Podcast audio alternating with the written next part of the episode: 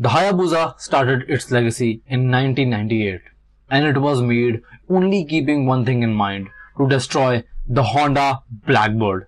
In 1999, when Suzuki rolled out the Hayabusa or the GSX 1300R, it immediately won the title of the world's fastest production motorcycle. It topped out at a top speed of 194 miles per hour. Yep, that's 312 kmph. Also, this made Hayabusa the best motorcycle of the 20th century. In the same year, an agreement was signed between the European and the Japanese manufacturer to limit the speed of motorcycles. And thus, the manufacturers came to a decision to limit the top speed at 186 miles per hour or 299 kmph. While all the other manufacturers had left the thought of breaking the title of the Hayabusa, there was yet another Japanese manufacturer, Kawasaki, who thought of taking this brave decision to defeat and dethrone the Suzuki Hayabusa. Thus, Kawasaki in the same year attempted a top speed run of their flagship Ninja ZX12R. Well, things didn't go quite well with Kawasaki.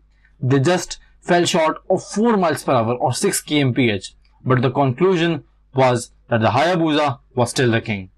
The facts that made Hayabusa unique was that inline 4 engine that pumped out 173 horsepower and 140 Nm of torque. Also, the Speed Kings at that time, like the liter class bikes, were fast but uncomfortable. They were a treat on the track but miserable on the roads. Hayabusa struck a perfect balance between performance and comfort that people absolutely loved. Hayabusa was one of the motorcycles at that time to house big capacity engines, that is 1341cc to be precise. The design of the first generation Hayabusa remained the same till 2007.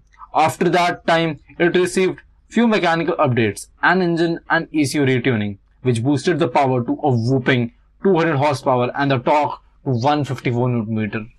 But the weight also got increased in this update, which led to no upgrade in the top speed, but the acceleration got faster. Hayabusa by this time had grown a huge fan base worldwide. They were used at drag strips with extended swing arms and broke the quarter mile record of many of the supercars present at that time.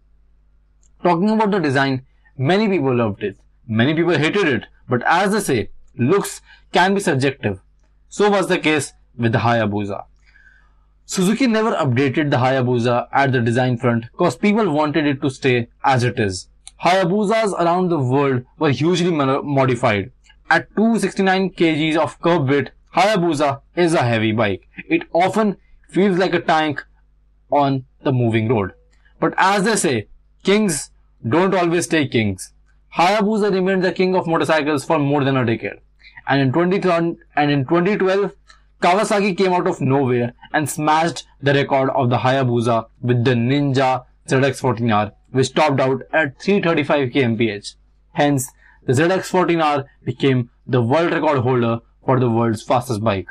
But Hayabusa is a legend. We all have to agree to that, whether you are a hater or you lover. So that will be all for this time. I trust you'll like this one. Till next time, ciao.